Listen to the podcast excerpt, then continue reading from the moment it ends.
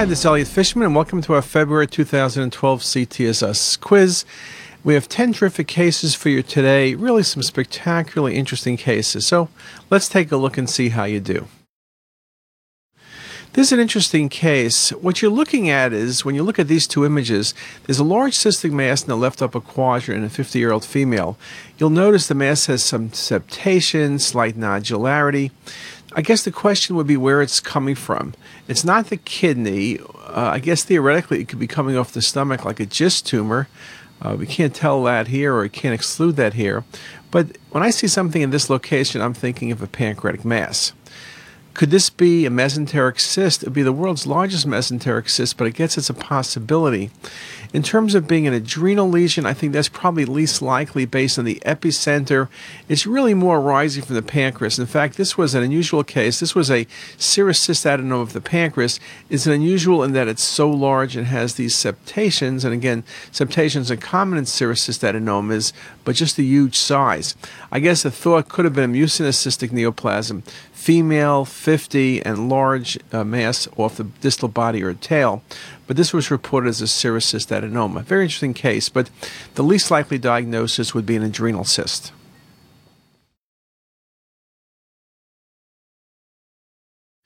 This is a great case because you see two findings. One is something in the liver and something in the pelvis.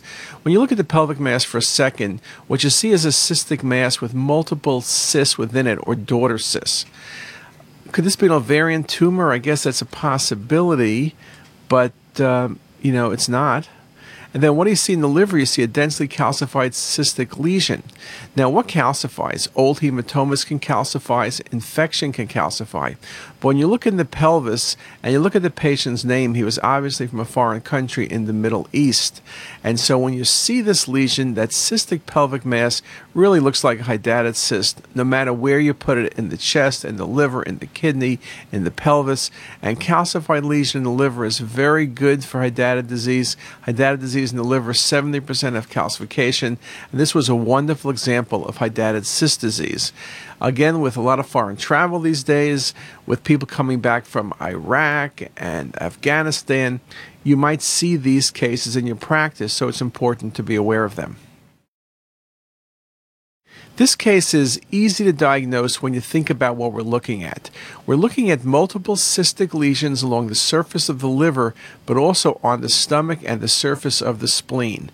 You describe it as scalloping. When I say the word scalloping, I'm always thinking about pseudomyxoma peritonei. It can be from gastric cancer, it can be from ovarian cancer, it can be from bile duct tumors, it can be from mucoceles of the appendix. This was actually from ovarian cancer. It's not ruptured hydatid cysts. That could give you cystic implants on the liver, but not this kind of pattern. Obviously, it's not polycystic kidney disease. It's not simple ascites. There's a wonderful example of pseudomyxoma peritonei.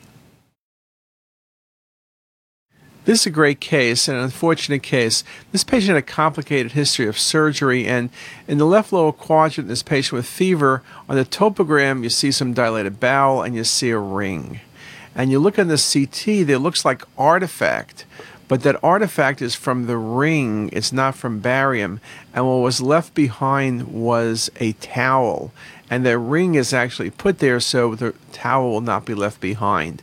Surgical misadventures always happen, even in the carefulest of hands. So, what you're dealing with here is a retained sponge with rings, and the patient had to have surgery, and this was removed. Again, sometimes barium can confuse you. You assume there's barium and this artifact from barium. But you got to be thinking, how come there's no barium anywhere else? Then you go back to the topogram and you can make the diagnosis very comfortably and call up a surgeon and inform them. Now, this case is a nice case because I've shown you many cases of endoleaks, and here's a 3D map showing you the endoleak. But what you're really seeing here is look at the buckling of the patient's endovascular stent. It's bent on itself. That means there's failure of the stent itself, which is typically a type 4 endoleak. You can see the image on your left, the bright red is all the uh, endoleak that's present. It's important to understand endoleaks with endovascular stents being so common these days. Type 2 endoleak is the most common. Type 4 is probably the least common, but here's a very nice example of that. This is a wonderful case, and I say that because this is something you learned as a resident and you almost never see this case. Well, if you look at the liver, there's air within the biliary tree and there's air in the common duct. Well, if the patient has sphincterotomy, that'd be great, but the patient had no sphincterotomy. If you look at the coronal image, the patient has dilated bowel, and if you look inside that bowel, there's a circular density, and that is in fact not a polyp, that's a gallstone. This patient had abdominal pain, and this is the classic gallstone ileus erosion of a gallstone into the duodenum. You get the fistula between the biliary tree and duodenum.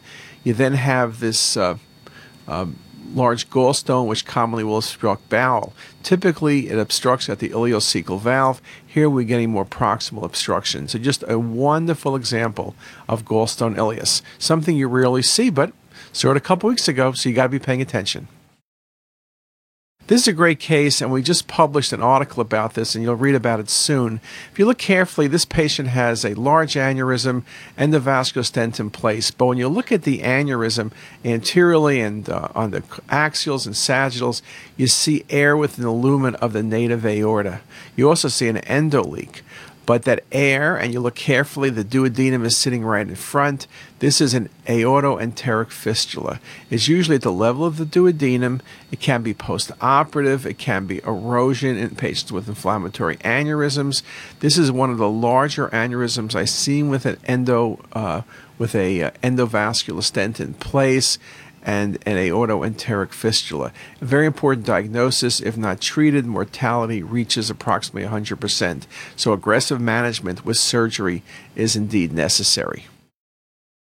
I'm showing you this case. This is a wonderful case because what you're seeing is an infiltrating tumor in the left kidney. And when you look at this case carefully, what could it be? It doesn't look like a papillary renal cell carcinoma, and that's what I'm asking here. What's the least likely diagnosis?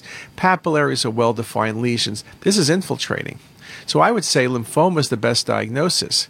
Transitional cell carcinoma can cause this, and you really see the calyces very poorly, and sometimes transitional cells infiltrate the whole kidney.